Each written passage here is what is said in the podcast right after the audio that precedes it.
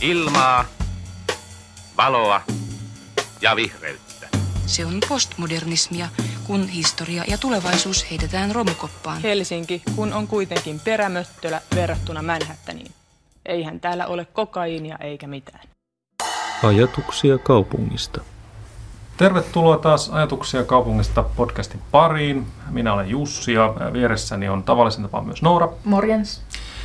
Ja tänään jakson aiheena on yhdyskuntien energiahuolto ja koska aihe on aika monimutkainen ja tekninen, niin meillä on myöskin vieras eli Arto Nuorkivi, tekniikan tohtori. Tervetuloa. Kiitoksia. Kiva, kun pääsit mukaan. Mielelläni. Joo.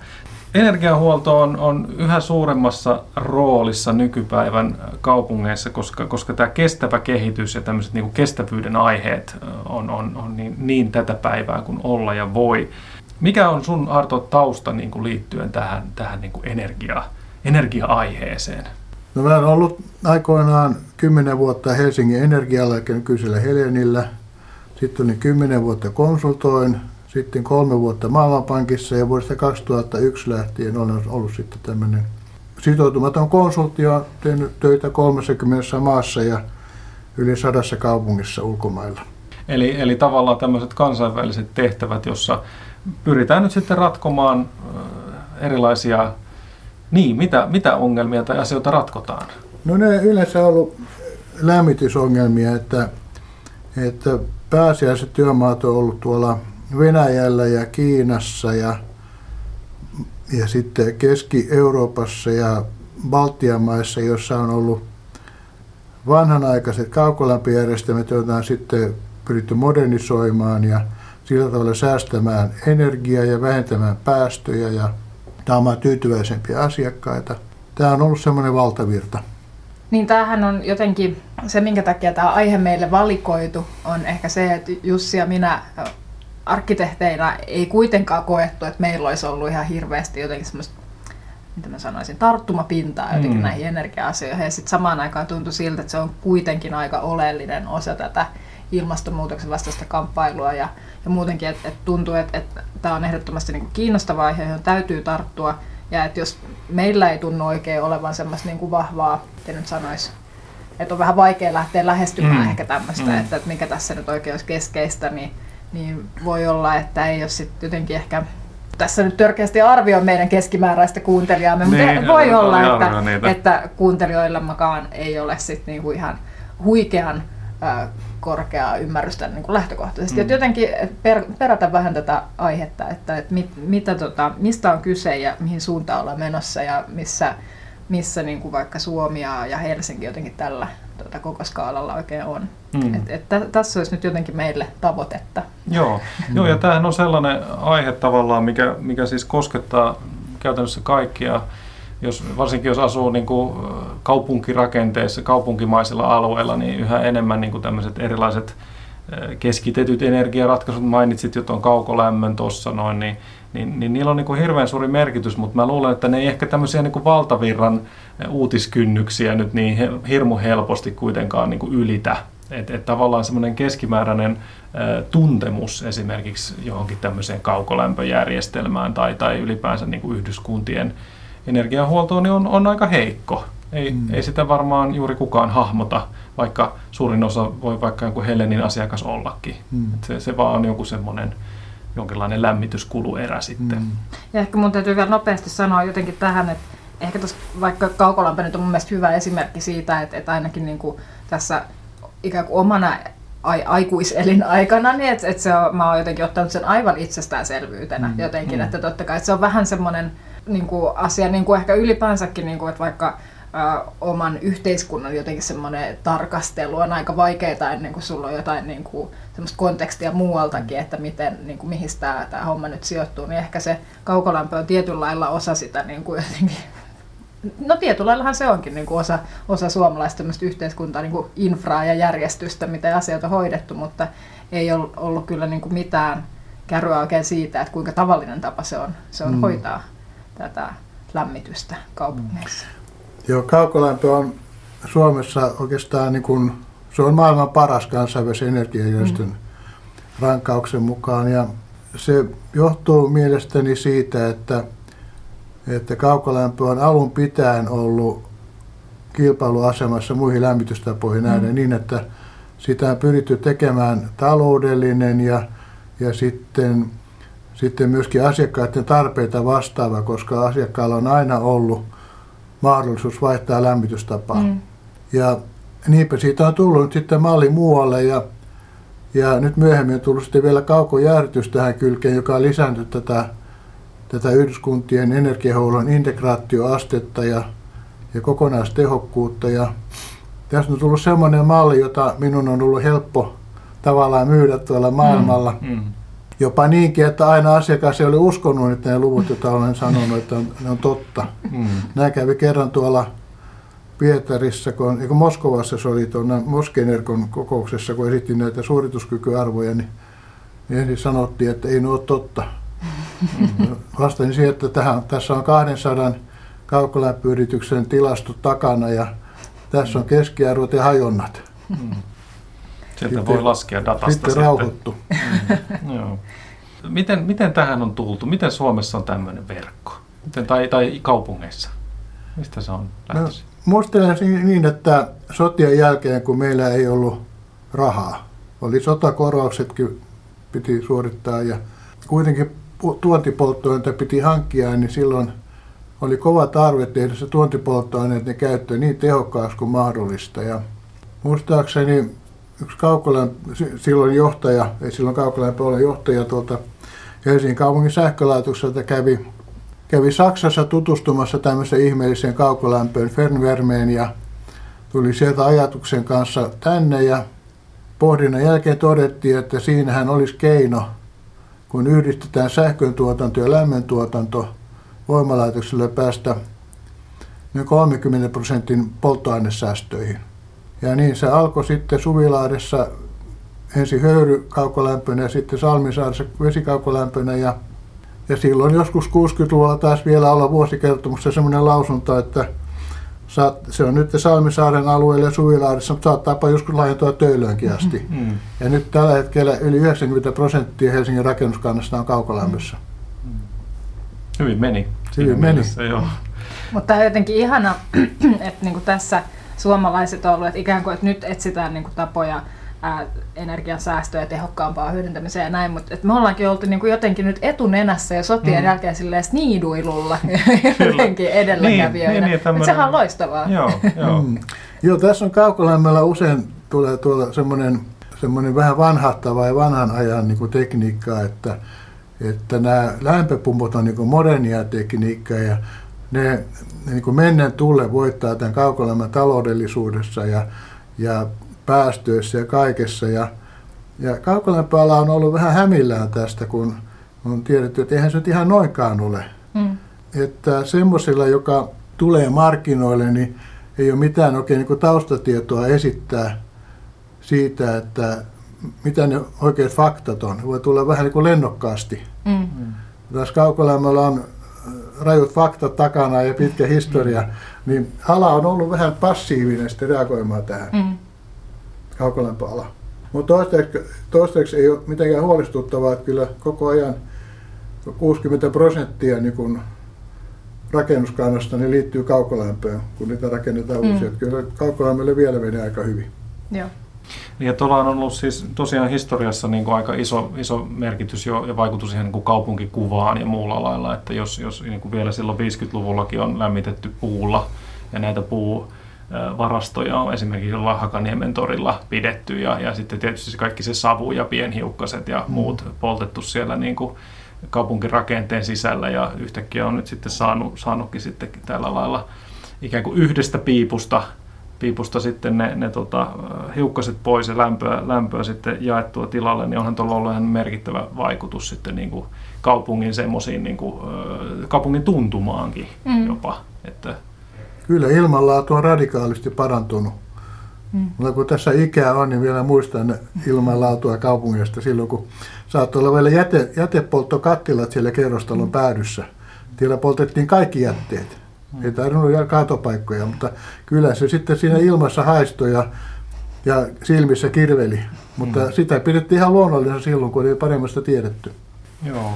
Ja, ja ilmeisesti tuossa kerrot jo aikaisemminkin, että, että, tota, että tavallaan tässä on ollut vähän erilaisia vaiheita, että on, on, on, kun mainitsit tämän, että tämä kaukolämpö on ollut, ollut ikään kuin kilpailuasemassa muihin energiamuotoihin nähden, niin minkälaisia vaiheita siinä on sitten oikeastaan ollut? Että... No ihan alussa tietysti piti taistella näitä puukattiloita vastaan, mutta sitten aika pian tuli öljylämmitys öljykriisin takia, että öljy öljylämmitys oli se pääkilpailija.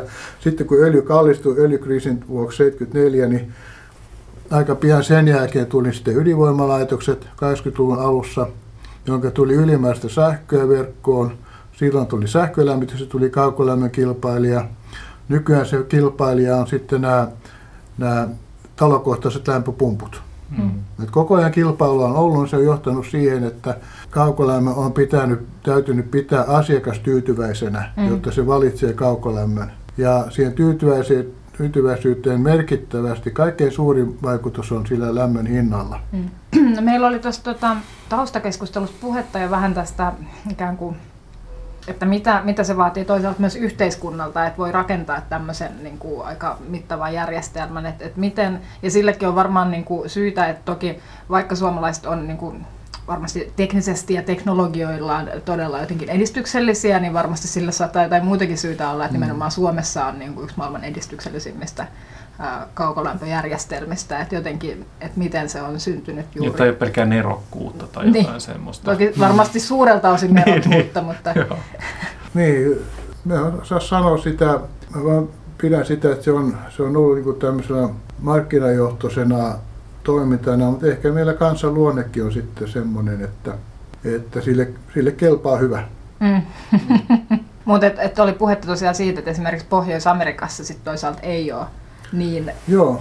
laajoja verkkoja rakennettu. Ja kaukolämmössä vaaditaan riskinottokykyä ja sitten valtavia investointeja. Mm. En tiedä yhtään isoa kaukolämpöjärjestelmää, joka olisi yksityisellä rahoituksella käynnistynyt siitä syystä, että ne investoinnit on ensin kovat ja sitten on riski siitä, että saako ne asiakkaat siihen liittymään ja sitten onko varma, että saa oikeudet rakentaa niitä putkia katujen alle, puistojen alle. Niin ei ole käynyt. Ja tästä syystä Amerikassa, kun julkinen sektori on heikko, mm. niillä kerätään vain muutama prosentti veroja, niin ne kaupungit ei ole kykeneviä investoimaan kaukolämpöön. Ja niinpä ne kaukolämmöt, jotka siellä on, niin ne on tämmöisiä pieniä julkishallinnon rakentamia niin kuin yliopistokampukset ja ja sotilasalueet ja sairaalakompleksit ja sitten kaupunkien ydinhallintokeskukset. Mm. Et niitä on kaiku 500 kappaletta, mutta ne on kaikki tämmöisiä pieniä, lukuun ottamatta Manhattan. Okei, okay, Manhattanissa on höyrykaukolämpö. Ja varmaan jos olisi mitenkään niin mahdollista, niin varmaan vaihtaa sen vesikaukolämmöksi. Mm. Kaikissa Amerikan elokuvissa näette, kun siellä höyry nousee sieltä maan alta. Niin, totta. Mm. Niin, siellä on vuotoja ja sitten se höyrystyy muutenkin se. En ole ikinä niin. tajunnut, mutta nyt selvisi tämäkin hmm. jotenkin syy. Aivan. Joo, joo. No niin, höyrykaukolämpö siellä sihahtelee sitten niin. kaju, ka, kujalla. Mutta siis, eli Suomi olisi niin kuin jollain lailla niin kuin ykkösmaa, no ilmeisesti myös Tanska on aika kova. No, Tanska on toinen. On vain kaksi maata, jotka on saanut kansainvälistä energiajärjestöiltä nämä viisi tähteä kun, niin kuin parhaan kaukolämmön arvosanan ja Tanskassa on vaan sillä tavalla, että siellä ei ole kilpailua markkinoilla, vaan siellä on kaukolämpöön liittymispakko. Mm. Ja toisaalta, kun ei ole, ei ole kilpailua, niin silloin kaukolämmön kustannukset on noussut kanssa korkeammissa kuin mm. meillä täällä. Ja samaten on verkkojen lämpöhäviöt korkeammat, vesihäviöt on siellä korkeammat. Se kokonaistaloudellisuus ei ole yhtä hyvä. Mm. Mutta tanskalaisilla on semmoinen, mitä me ei, me ei osata – alan markkinointi. Hmm. Joku vanha kaukolämpöjohtaja kerran sanoi, että jos jossain maailmassa putoaa lentokone, niin aina siellä on yksi tanskalainen kaukolämpöasiantuntija. Okei, okay. no niin. Silloin kannattaa, joo, kauppa, kauppa se on mikä kannattaa. Mutta eli, eli periaatteessa niinku semmoinen yhteiskunnan puolet, jos tällä jotenkin vähän yksinkertaistaa, niin tietyllä lailla ehkä semmoinen no semmoista aika vakaat olla tietysti ensinnäkin ja ennustettavat, mutta et, et ehkä jossain määrin tämmöinen niin keskusjohtoisuus Mm. mm. niin kuin jeesaa siinä, että olisi mahdollisuus rakentaa tämmöisiä. Joo. Kaupungilla on jo, ja julkisella vallalla on heti valmius määrittää tietyt rakennukset, mm. jotka tulee siihen verkkoon. Ja se antaa niin sen peruskuorman siihen. Mm. Ja samaten kaupunki voi sanoa, että, että kun oma yritys, niin näitä katuja voi käyttää vapaasti ja, Mm. ja puistoalueita, kunhan ei kohtuuttomasti liikennettä häiritä Mm. ja pidetään tu, muutenkin turvallisuudesta huolta. Siitä kohtuuttomuudesta varmaan Niin, niin, vähän väännetään tässä. Se voi olla, että silloin kun ne kadut on auki, niin se kohtuuttomuus tuntuu ihan, ihan Niin. liian kohtuuttomalta. No sitten tietysti toisia, jos maailmaa nyt miettii ihan tälleen globaalisti, niin sittenhän on näitä hyvinkin keskusjohtoisia alueita, varsinkin historiassa ollut Neuvostoliitto ja muuta. Ilmeisesti siellä on myös ollut, ollut näitä järjestelmiä sitten. Mutta, Mutta... Joo, Neuvostoliitto oli pitkään maailman suurin kaukolämpömaa, mutta nyt Kiina on mennyt ohi. Mm. Ja kyllä näissäkin maissa on ollut oleellista se, että se on ollut julkisen vallan käynnistämää toimintaa Mm. ja, ja pääasiassa julkisen vallan ylläpitämääkin toimintaa. Tosin Kiinassa on jo huom- huomattava määrä yksityisiä kaukolämpöyrityksiä. ja ilmeisesti sulla oli joku hanke myös ollut Kiinassa. Tai No mulla on näissä- Kiinassa vuodesta 2002 lähtien oli ensin tämmöisiä Suomen korkotuo, tuo, korkotukiluottojen tämmöisiä arviointihankkeita ja sitten 2005 lähtien olen työskennellyt Maailmanpankin ja Aasian kehityspankin projekteissa Mm. mm. siellä. Parasta aikaakin on Aasian kehityspankille tuolla, tuolla tota Sichuanin maakunnassa siellä 2700 metrin korkeudessa Tiibetin ylängöllä. Se on lämmityshanke, mutta ei ole ollenkaan varmaa, onko kaukolämpö siellä paras, Mm. Kun tota siellä on ylimääräistä vesivoimaa nimenomaan talvella, jota ei saada sähköverkkoon työnnettyä, niin sehän on ihan ylivoimainen lämmityslähde. Meillä on se vielä, vielä tässä kesken. Niin mä jäin miettimään vielä jotenkin tota ehkä yleisesti, ää, jos ehkä tästä ekstrapoloin vähän niin kuin omista tiedoistani ja lähtökohdistani, että ehkä, että kuinka tuttu se tämä niin kaukolämmön tämä niin peruskonsepti on, että, että mistä siinä nyt saadaan niitä etuja, niin tässä vaan niin kävi taustakeskustelussa hyvin, hyvin selväksi, että se on niin kuin, että se on tavallaan se iso massa. Et, et, ja ja niin kuin toisaalta se on, sehän on niin kuin käänteinen just tälle, että kun sanoit, että se, se vaatii ne isot investoinnit siihen alkuun, niin että et siitä niin kuin massasta tulee sitä tehokkuutta. Kyllä, ne on, ne on sofistikoituneita järjestelmiä, niin ne toimii oikeastaan parhaiten, mitä suurempi se mittakaava Mm. on. Just näin. Ja niinpä on suuret kaukolämpöjärjestelmät on yleensä taloudellisempia kuin pienet. Mm. Mutta tietenkin se riippuu siitä, että minkälaisia lämmönlähteitä on käytettävissä. Että jos on joku tämmöinen teollisuuslaitos paikalla, paikkakunnalla ja sieltä saadaan jätelämpöä, niin kyllä se on jätelämpöä sillä tavalla, että se muuten työnnettäisiin mereen tai ilmastoon, niin sehän on ihan ylivertainen Mm. silloin, vaikka se olisi pienikin kaukolämpöjärjestelmä. Joo, ja taisi olla niin tosiaan, että, että Suomessahan tai Helsingissä siis niin kuin isosti lähti toi kaukolämpösysteemit liikkeelle lähiörakentamisessa. Kyllä. Et jos muistan oikein, että niillä, niissähän on usein ollut niin kuin omat Mm. lämpökeskukset Joo. niin Niin, kuin Tapiolassa kussakin. ja Ja sitten sit niitä on sittemmin yhdistetty Joo. kai siihen Niin kokonaisverkkoon. Että se on vaan hauska, kun itsekin tehnyt selvityksiä useista alueista tai muuten tutustunut niin lähiöiden historiaan aina sieltä usein löytyy se yksi Lämpökeskus. lämpökeskus. Joo. Niin Joo. oli. Haagassa oli ja Meilahdessa oli ja niitä oli tuolla pitkin, pitkin kaupunkia ja ne käytti öljyä. Mm. Sitten jossain vaiheessa niiden käyttö tuli kalliiksi, kun rupesi laitteet vanhenemaan ja öljyn hinta nousi, niin Mm. sitten tämä ja palkkakustannukset nousi. Mm.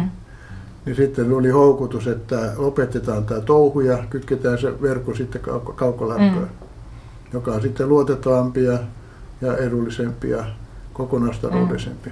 Tämä on siis, nyt ollaan siis tavallaan puhuttu oikeastaan pelkästään tästä kaukolämmöstä, mutta tota, sitten sä mainitsit, että, että sä ja, ja muutamat muut, että piditte tämmöisen, tai, tai loitte tämmöisen eräänlaisen kurssin ää, oikeastaan kaavoittajille tai kaupunkisuunnittelijoille, tämmöinen Urban Planners with Renewable Energy Skills. Ja tota, siitä on nyt ilmeisesti jonkun aikaa joku se pidettiin se kurssi. Joo, se alkoi 2010 muistaakseni.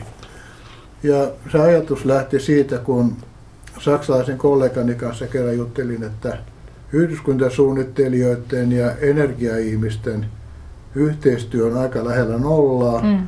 Ja sitten oikeastaan kumpaankaan ei kouluteta toistensa asioista. Et energiainsinöörillä on tämä tietty putki, Mm. yhdyskuntasuunnittelulla on tämä putki ja niillä on ihan eri kieli ja tota, muuri oikeastaan välissä.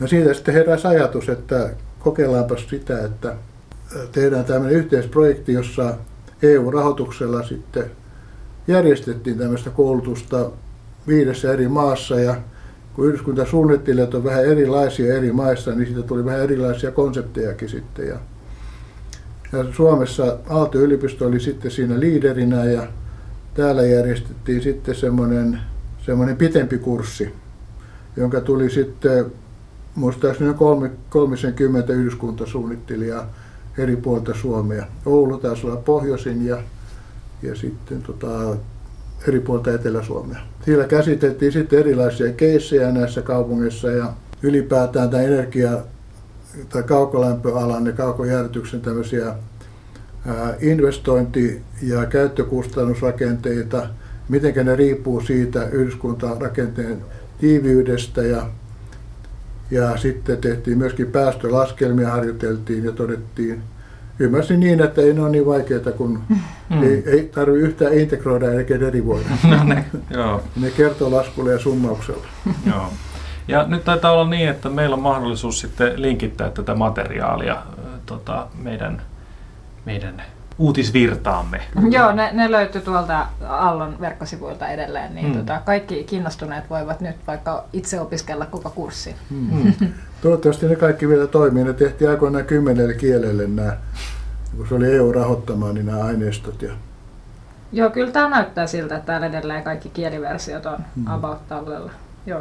No tuossa äsken kun mainitsit tuosta kurssista, niin, niin mainitsit myös tämän kaukoviileen tai kaukokylmän. Joo, joo. Ja se on nyt ehkä sitten semmoinen, joka sitten, että jos kaukolämpö on ehkä semmoinen, joka on vaikka aika monelle saattaa olla jopa tuttu jostain fysi- niin kuin lukion fysiikasta. Mm. Lasketaan joku kaukolämpöjuttu tai lämmön, lämpökone harjoitus, mutta tämä ka- kaukokylmä on tavallaan semmoinen, joka niin kuin muuttaa aika paljon niin kuin jotenkin semmoista käsitystä ylipäänsäkin Joo. siitä. Et, et, et, et, et, et sen, sen lisäksi, että meillä on rakennuksia tai, tai niin kuin kaupunkirakenne, joka käyttää tai kuluttaa lämpöä, niin itse asiassa meillä on myös kaupunkirakenne, josta voidaan ottaa lämpöä. joo.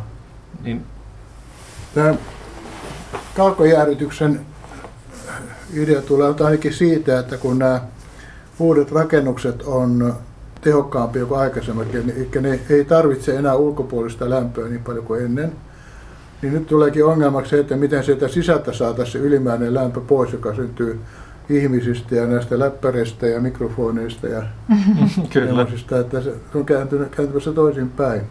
Ja tota, kaukojäähdytys on ihan niin kuin sama tapainen kuin kaukolämpö. Että siinä on ne maanalaiset putket, joissa sitä kylmää vettä toimitetaan noin 10, 6 asteen lämpötilassa ja sitten takaisin se tulee 16 asteessa, kun se on käynyt jäähdyttämässä sen rakennuksen. Että on ihan, ihan samanlainen tekniikka kuin kaukolämmössä, mutta eri lämpötilatasot. Ja nyt on vielä voitu sitten yhdistää näitä sillä tavalla, että, että kun sieltä jätelämpöä otetaan sieltä rakennuksista ulos, niin se voidaan sitten lämpöpumpulla sitten siirtää tuonne kaukolämpöverkkoon, Mm. Jossa se tekee lämmintä käyttövettä. Ja tämä minusta on ollut sellainen Helsingin innovaatio alun perin, että näin ruvettiin suuri, mit- suuri mittakaavasti tekemään ja sen kansainvälisesti on monen kertaan palkittukin. Tuntuu jotenkin hullulta, että tämmöinen niin kuin kauko, kylmä tai, tai viileä, että sekin on niin kuin innovaatio täältä kylmästä pohjoisesta, mm. eikä, eikä vaikka Ateenasta tai, tai Mm. mistään yhtään. No Mikä, mit, miten tämä voi olla tällä lailla? Joo, Joo ei sitä, tämä on lähtenyt täältä pohjoisemmasta Euroopasta, että, että tällä hetkellä kolme suurinta kaukojäähdytystä harjoittavaa kaupunkia on Pariisi, Tukholma ja Helsinki juuri tässä järjestyksessä. Ja, ja merkittävin syy on siinä se, että näissä maissa on tämä kaukolämmön kulttuuri. Mm. Me tiedetään asiakkaiden lämmöntarpeet, niin samalla opittu tietämään myöskin että asiakkaiden kylmän tarpeet. Ja sitten kun osataan tämä putkien rakentaminen ja lämpöpumput, niin, niin tämä on ihan tämmöinen aika luonnollinen laajennus sitten tähän mm. bisnekseen. Suomessa, kun tämä on ollut markkinaehtoista tämä toiminta, niin, niin tämä oli kaukolämpöyritykselle aika helppoa tämä laajentaminen. Monissa muissa maissa se on ollut kiellettyä, koska kaukolämpöyrityksen lisenssissä sanotaan, että se on kaukolämpöyritys. Näin mm. oli muun muassa Tanskassa pitkään. Ja niin kuin nyt vasta Tanskakin on tullut mm. kaukojärjestysmarkkinoille mukaan. Niin ei keksitty, että sitä voisi ikään kuin, ajaa, niin kuin käyttää tätä teknologiaa tietyllä johonkin muuhun. Ei. Niin. Tämä on myös yksi asia, mistä yrittänyt olla maailmalla puhua, että kun melkein valtaosassa maita kaukolämpösektori on säänneltyä. Mm.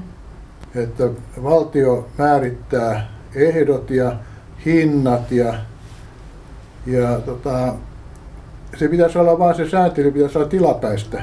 Mm. Että se tilapäinen järjestely niin, että siitä kaukolämmöstä tulee tämmöinen niin kuin markkinoille pärjäävä, markkinaehtoinen, mm. niin silloin siinä käy niin, että hinnat on sen verran korkeat, että asiakkaita kiinnostaa energiansäästö ja kaukolämpöyritystä kiinnostaa toiminnan kehittäminen. Mm. Aivan. Jotenkin tämä, edelleenkin tämä jäähdytysasia, niin se, se on jotenkin sellainen, mitä, mikä minua henkilökohtaisesti hyvin paljon kiinnostaa. Jotenkin se, että kun miettii, miettii nyt vaikka sitten jotain tämmöisiä lämpimien maiden, maiden rakennuskantaa, joka on niin kuin siis semmoista, että asuinkerrostalotkin saattaa olla suurin piirtein vuorattu tämmöisellä ilmalämpöpumpuilla ja, ja, ja muulla semmoisella niin kuin aika, aika niin kuin lyhytnäköisellä tekniikalla, että siirretään nyt sitten korkeintaan siitä hirveän kuumasta asunnosta siihen viereen ulos se, se lämpö. Ja, ja sitten täällä niin kuin kylmässä Pohjolassa sitten tajutaan, että laitetaanpa nyt sitten se lämpö, joka on niin kuin arvokasta lämpöä, niin laitetaan se nyt vaikka sitten jonkinlaiseen lämpöakkuun mm. tuonne puiston alle tai jonnekin vanhaan öljysäiliöön, niin se tuntuu jotenkin ihan käsittämättömältä, että miksei, niin kuin, mm. miksei tätä nyt sitten tehdä joka paikassa tai jotenkin. No, olen ajatellut sillä tavalla, että kun meillä on nämä kylmät talvet, niin meillä joudutaan ennakoimaan asioita. Jo kautta historian on jouduttu varautumaan, että kesällä jo, että mitä talvella syödään. Mm. Ja kesällä jo varautumaan siitä, että miten talvella lämmitetään. Mm. Etelässä tätä tarvetta ei ole. Mm. Ja toisaalta sieltä puuttuu sitten semmoinen semmoinen kulttuuri että, ja semmoinen yritysrakenne, että rakennettaisiin jotain tämmöistä keskittyä, lukuottamatta sähköverkot ja rautatieverkot ja mm. sitten tieverkot, mutta että, että tämmöistä ajatusta ei ole. Mm. Se tuntuu vaan jotenkin niin hurjalta, kun, kun miettii, että, että, että, että tavallaan siis niin kuin ihan, jos mennään ihan sellaiselle niin kuin todella perustasolle, niin, niin kysehän on niin kuin siis energiasta. Ja, ja energiaa nyt sitten kaikkialla maailmassa me tuprutellaan sitä, poltellaan öljyä ja, ja mitä tahansa nyt suurin piirtein käsiimme saadaan, niin sitä sitten pistetään mm. kattilaan ja lämmitetään vettä. Ja nyt sitten on hirveän lämpimiä maita ja siellä sitten niin kuin kärsitään tästä kuumuudesta ja samaan aikaan siinä asunnossa saatetaan pumpata sitä lämpöä pois mm. ja sitten, sitten ottaa niin kuin vaikka kaasulla tai, tai öljyllä lämmitettyä vettä sitten, jolla, jolla sitten käydään sitten suihkussa. Mut Jussi, mun täytyy sanoa, että mä oon vähän eri mieltä siitä, että lopulta niin kuin on kyse energiasta, vaan että ainakin tuossa sun aiemmassa kysymyksen asettelussa, että minkä takia vaikka siellä etelässä ei ole noita juttuja, niin siinä on kyse enemmänkin luottamuksesta, mm. että sehän, se niin kuin vaatii semmoisen niin kuin todella vakaan jotenkin toimintaympäristö ja semmoisen niin kuin, tietyn niin kuin yhteiskunnan tasolla olevan mm. luottamuksen, että semmoinen keskitetty verkosto voidaan rakentaa. Ja sitten se ei auta mitään, että vaikka yksilötasolla olisi kuinka paljon ymmärrystä siitä, että tämmöinen mm. olisi tosi fiksu ratkaisu. niin, että et tietyllä lailla se. Ja, ja sitten vielä ehkä, että niinku, et sitten vielä energia lähtee tietyllä lailla sit asia vielä mm. erikseen. Mm. Että mm. ehkä voisiko voisiko tämän niin kuin ajatella, että tässä niin kuin kaukolämmössä ehkä enemmän kyse siitä jotenkin verkosta ja siitä niin kuin lämmön siirtämisestä, mm. eikä ehkä niinkään oteta edes vielä kantaa siihen, että millä se tuotetaan. Jos... Tuo oli hyvä, että mainitsit tuon luottamuksen. Mm. Tässä kun aloitetaan esimerkiksi tässä tapauksessa kaukojäädytys uutena tuotteena, niin siinä täytyy olla sillä yrityksellä hyvä maine siellä asiakkaiden mm. piirissä mm. niin, että, että kun meni ehdottamaan uutta tuotetta, niin asiakkailla oli tämmöinen perusluottamus. Niin, että, aivan. Ettei siihen, että sitä ei tarvinnut erikseen ruveta rakentamaan. Mm. Tämä oli tärkeä huomio. Joo. Mm. Niin, näin se on. Että ehkä, ehkä se sitten menee jotenkin semmoisessa marssijärjestyksessä, että jotenkin ähm, kaukolämpö on jotenkin vasta, se, se voi olla ehkä jonkinlainen indikaattori siitä, että, että jotenkin myös, että, että minkälainen jotenkin yhteis, minkälaiset yhteiskunnalliset olot on Joo. jossain määrin. Mm. Mm. Kyllä. On. No, tavallaan sä itse asiassa mainitsitkin tuossa yhdessä vaiheessa sen, että, että tosiaan kun, kun näitä erilaisia lämpöpumppuja ja muita uusia ö, lämmitysmuotoja on tullut, niin tämä kaukolämpö on ehkä, jäi vähän semmoiseen, niin kuin, sitä ei markkinoitu niin kauhean aktiivisesti. Ja mä omasta, omasta työ paikoista, niin muistan myös sen, että tota, kun, kun välillä mietitään niin kuin rakennustasolla näitä, näitä tota, esimerkiksi lämmön tota, päästökertoimia ja muita, niin niitä ka- kaukolämmöllähän ei ole kauhean hyvä se päästökerroin verrattuna joihinkin muihin. Et siinä on jotenkin, jotenkin semmoinen tietynlainen, niin tämä, päästökerroin asia on yksi sellainen, mikä, mikä niin kuin, niin kuin nykypäivänä vaikuttaa aika paljon. Niin, kuinka hyvin sä tunnet tätä, että, Joo. että mikä tausta siinä on? Miksi, tämä, miksi tämmöinen kaukolämpöverkko, joka on tavallaan niin kuin hurjan, hurjan korkea taso, niin miksi sen päästökerroin on sitten kuitenkin ollut aika korkea, Mm. kun ollaan menty? No muistaakseni 0,7 on se CO2 päästökerroin. Ja tota, tietenkin jos lämpöpumppuun käytetään sähköä, joka on puhtaasti vesivoimasta tai tuulivoimasta ja ydinvoimasta, niin silloin se päästökerroin on lähes nolla Mm. tai hyvin pieni. Että kaukolämpö on tässä nyt kanssa kehittymässä koko ajan, että esimerkiksi Helen on asettanut tavoitteeksi kai, että vuoteen 2029 mennessä on tämmöinen hiilineutraali. Mm. Mm. Jos koko Suomi on 2035 ja, ja sitten koko Eurooppa on 2050. Mm. Et kyllä tässä, kyllä tässä haasteita riittää kovia ratkaisuja on tulossa. Hanasaaren voimalaitos hönkäsi viimeisen kerran joulu, joulun jälkeen 2024 Mm. ja loppuu siinä. Niin ja ilmeisesti jotkut paikallispoliitikot haluaisivat vielä nopeammin. Oliko niin? No en, en ota nyt kantaa. On varmaan, on varmaan semmoistakin, mutta että kun tietää sen järjestelmän suuruuden ja siinä olevat massat, niin minusta tämäkin on jo aika kunnianhimoinen Mm. tai aika vaativa homma. Ja täytyy aika paljon, paljon rakentaa tilalle. Toisaalta sekin, että pitkällä aikajänteellä, niin kun rakennusten energiantarve vähenee, Mm. niin kyllä se helpottaa pitkässä juoksussa tätä, näitä ratkaisuja. Meillähän toisaalta ikäluokat pienenee koko ajan, niin ei Mm. tarvitse lämmittää Niin, kohta enää mitään. Niin. Joo. Ja vauvoja syntyy aika vähän, Niin, no, niin. No joo, minä yritän tehdä oma, oman osuuteni. niin. Joo, kyllä. Tota, äh, niin, äh, joo, eli jos mennään nyt sitten ihan tähän niin kuin, vaikka Helsingin tilanteeseen tai ylipäänsä just näihin hiilineutraalisuusasioihin. Äh, mulla on edessäni tämä tota, Helsingin hiilineutraali Helsinki 2035 toimenpideohjelma ja siinä nyt sitten Helen on aika isossa, isossa roolissa, koska tietysti niin kuin yksittäisenä kaupunkilaisena niin ei siinä pysty niin kauheasti tekemään. Ei pysty esimerkiksi ää, kerrostaloasuntoa mu- muokkaamaan sillä lailla, että se toimisi jollain muulla lämmön muodolla niin helposti. No tota, Heleniin liittyy toki paljon tämmöisiä hyvin isoja innovatiivisia juttuja, kuten just nämä Esplanadin puiston ää, lämpöpumppulaitos, eli siellä on siis jonkinlainen tämmöinen iso vesisäiliö, jossa, jossa tota, pystytään sitten säilymään lämpöä ja sitten sieltä ilmeisesti jopa kymmenelle tuhannelle kerrostalohuoneistolle mm. saataisiin lämpöä. Ja tota, näitä on muitakin. Tässä oli tota tämä, missä se on, joo, Katrivalan lämpöpumppulaitos. Siellä saadaan hukka- ja kierrätyslämpöä tehokkaasti hyödynnettyä ja niin poispäin. Mutta tota, sitten tietysti tämä, niinku, jotta tästä olisi jotain niinku isompaa hyötyä, niin tämä liittyy jossain määrin myös tämmöiseen niinku päästökauppa-aiheeseen. Eli, eli niinku, EU:ssa on tämmöinen päästökauppajärjestelmä ja nämä, nämä tota, kaukolämpötoimijat on siinä mukana. Niin tota, miten, miten tämä päästökauppa-homma oikein toimii? No se perusidea siinä on se, että yritetään tehdä ensin ne päästövähennykset siellä, missä ne on kaikkein kannattavampia. Et jos nyt ajatellaan, niin että yksinkertaisesti olisi vaikka 100 euroa käytettävissä ja että yhdessä paikassa niin sillä saadaan 20 kilon vähenemä päästöihin ja sitten toisessa paikassa saadaan 100 kilon vähenemä päästöihin, niin kannattaa se sinne se 100 euroa laittaa, missä 100 kilon päästö tulee. Ja, ja sitten osa tästä hyödystä sitten antaa sille, sille joka sen päästöoikeuden myy. Et siitä on, niin kaupankäynnissä pitää olla molemmille hyötyä sitten siitä, että tämmöistä tapahtuu. Että se, se on tämmöinen, idea on siinä, että päästöjen vähenemistä pyritään kiihdyttämään niin markkinaehtoisin voimin. Mm.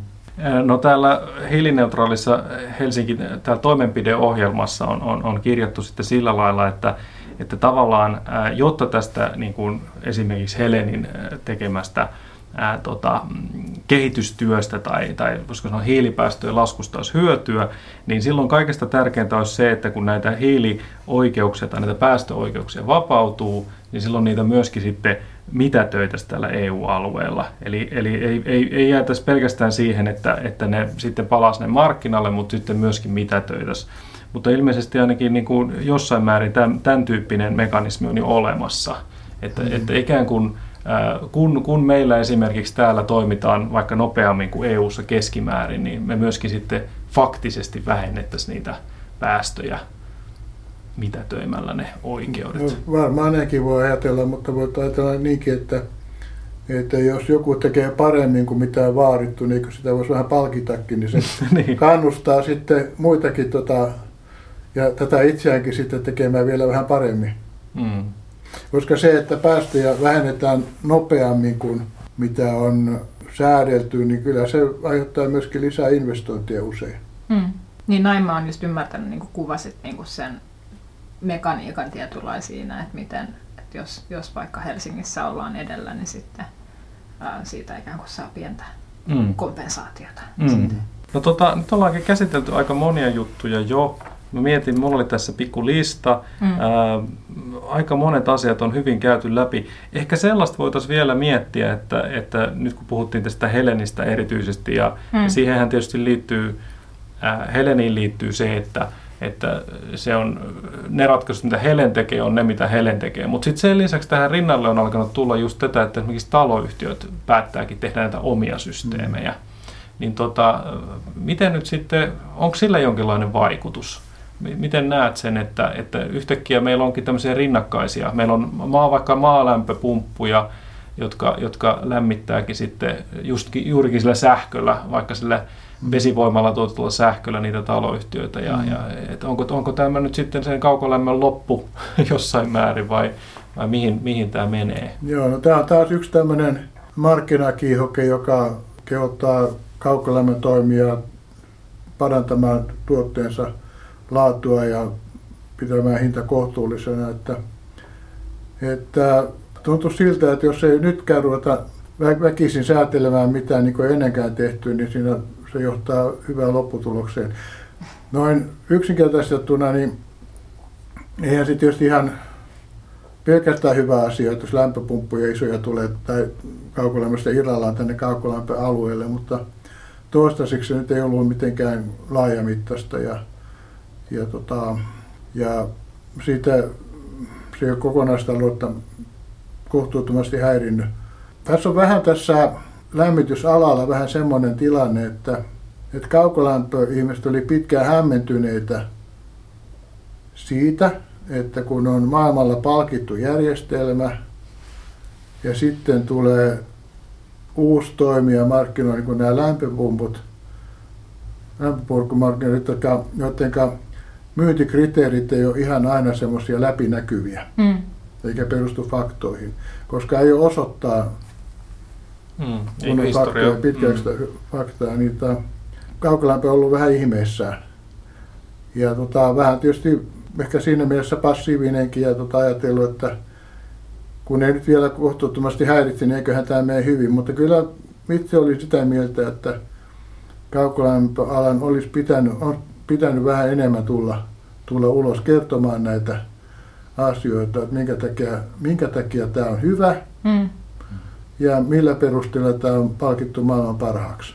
Ja maailmassa rakennetaan hurjasti kaukolämpöä juuri sen vuoksi, että voitaisiin energiatehokkuutta parantaa ja päästöjä vähentää. Mm. Enemmän rakennetaan kaukolämpöä kuin lämpöpumppuja, sanoisin vielä. Mm. Ja, ja kaukolämmön semmoinen etu on, että se voi käyttää erilaisia lämmönlähteitä toimituksessa tietysti voi sanoa, että lämpöpumppukin voi käyttää erilaisia sähköjä, Mm. mutta tavallaan ta- se tulee, tulee kuitenkin samoista johdoista ja vähän eri markkinahinnoilla milloin mitenkin. Mm. Niin se ehkä just tavallaan palaa takaisin siihen, että se on tämmöinen systeemi, Joo. johon voidaan niin kuin liittää erilaisia. Et, et, et ei olla sitten kuitenkaan ehkä ihan kiinni just niissä vaikka jonain tiettynä hetkenä investoidussa öljykattiloissa, vaan Mm. että se tosiaan pystyy kehittymään tässä. Ja, ja näinhän se tosiaan ehkä tuon Heleninkin kanssa on, että Helsingissäkin on tota näitä ää, esimerkiksi tämmöinen meri, merilämpöpumppujärjestelmä on, on rakenteella tuonne Vuosaareen Joo. vähitellen, että, että tavallaan niin kuin tässä isossa systeemimittakaavassakin voidaan sitten ottaa niitä samoja, samoja tota, oppeja käyttöön, että Kyllä. Näin on, että näiden isojen järjestelmien ongelma on se, että niissä on isot käyttökustannukset ja isot investoinnit, mutta sitten se toinen puoli se, että ne antaa paljon joustavuutta ja mahdollisuuksia sitten minimoida käyttökustannuksia ja minimoida päästöjä. Hmm. hmm, tuleeko, Mun pajatso on tyhjentynyt jo. No Näin. niin, no, no tuleeko vielä joku sellainen yksityiskohta, semmoinen, semmoinen yleisasia, mitä aina välillä, välillä pohtii tai välillä kuulee siitä, että kun jotenkin näihin kaukolämpöasioihin liittyy usein tämä tämmöinen niin kuin lämmön ja sähkön yhteistuotanto. Mm. Ja siinä on kuitenkin semmoista ää, kehitystä ollut, että, että tuntuu, että, että se, se, niin kuin se sähkön, niin kuin juuri tämä yhteistuotanto, että siitä on jollain lailla luovuttu. Joo. Ja, ja se tuntuu jotenkin tämmöiseltä niin kuin arkijärkeä, niin kuin, että si- siinä mennään niin kuin arkijärkeä vastaan.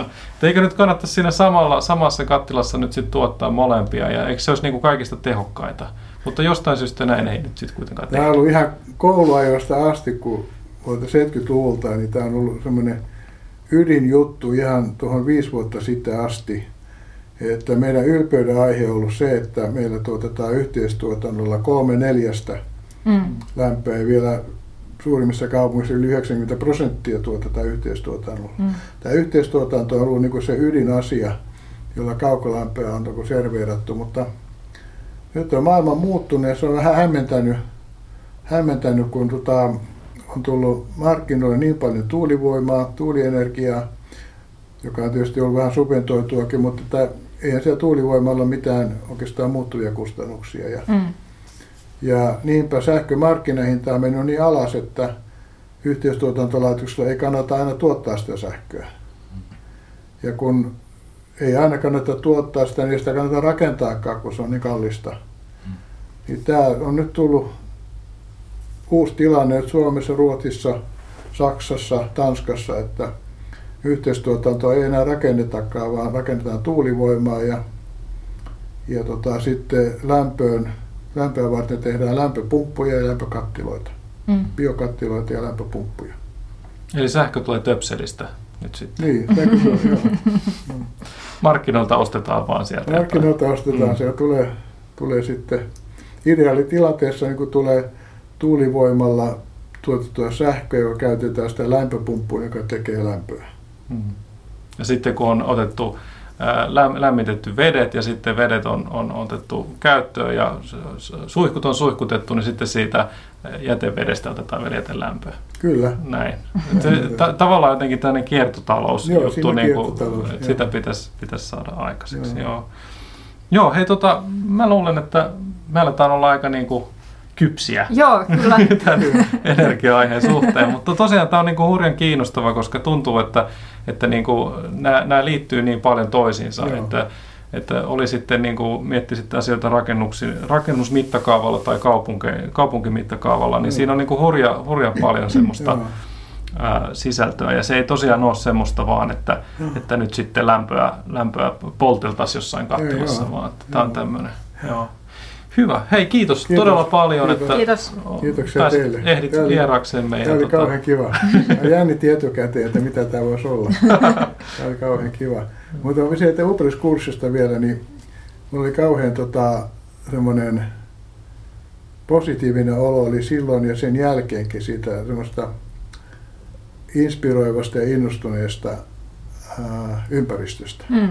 mikä siinä oli, kun, kun tota, se oli erilaista, kun on tottunut näiden insinöörien kanssa toimimaan. Tämä oli erilaista Mm, ja semmoista niin kuin eri lailla innostavaa. mm. Ehkä ne on sitten niin tuttuja asioita niille insinööreille, ettei sitä enää jaksa vanhasta Näinpä on, jutuista. Näinpä kiinnostua. on, ja mutta, Aina enemmänkin insinöörin kanssa valitetaan sitä, kun taas se valtio säätelee sitä ja tätä näin, ja taas se lisää tuon veron tuohon, ja, ja tota, taas on, tulee tota ja tota uutta lekkulaa, mutta nämä yhdyskuntasuunnitelmat, kun ei ole mitään semmoista niin kuin taustarasitetta, niin se on semmoista ennakkoluulotonta. ja- Mm. joo. No niin, nyt kaikki Hyvä. ennakkoluulottomasti sitten tote, to, tosiaan itse tutustumaan niihin materiaaleihin. Me Joo. linkataan ne kyllä kaikkiin meidän Joo. somekanaviin, niin pääsette sitten opiskelemaan. No ja vaan- jos ei suomen kieli riitä, niin täältä löytyy tosiaan muutama muunkin, että unkariksi ja puolaksi myös esimerkiksi. Mm. Siinä oli vielä, että niissä on vain ne kalvot, että, Mm. mm. että kalvossa on, ei, ei aina välttämättä tule se Niin kaikki tieto. niin, kaikki Mm. tieto Joo, niin. joo. No, No, niin täytyy voi- vähän kriittisesti suhtautua sillä tavalla. Joo. Nyt on vähän vuosiakin mennyt. Joo. No, mutta perustietoa kuitenkin. Niin. Hyvä. Hei, kiitos paljon. Kiitoksia. Moi moi! Moi moi. Moi moi.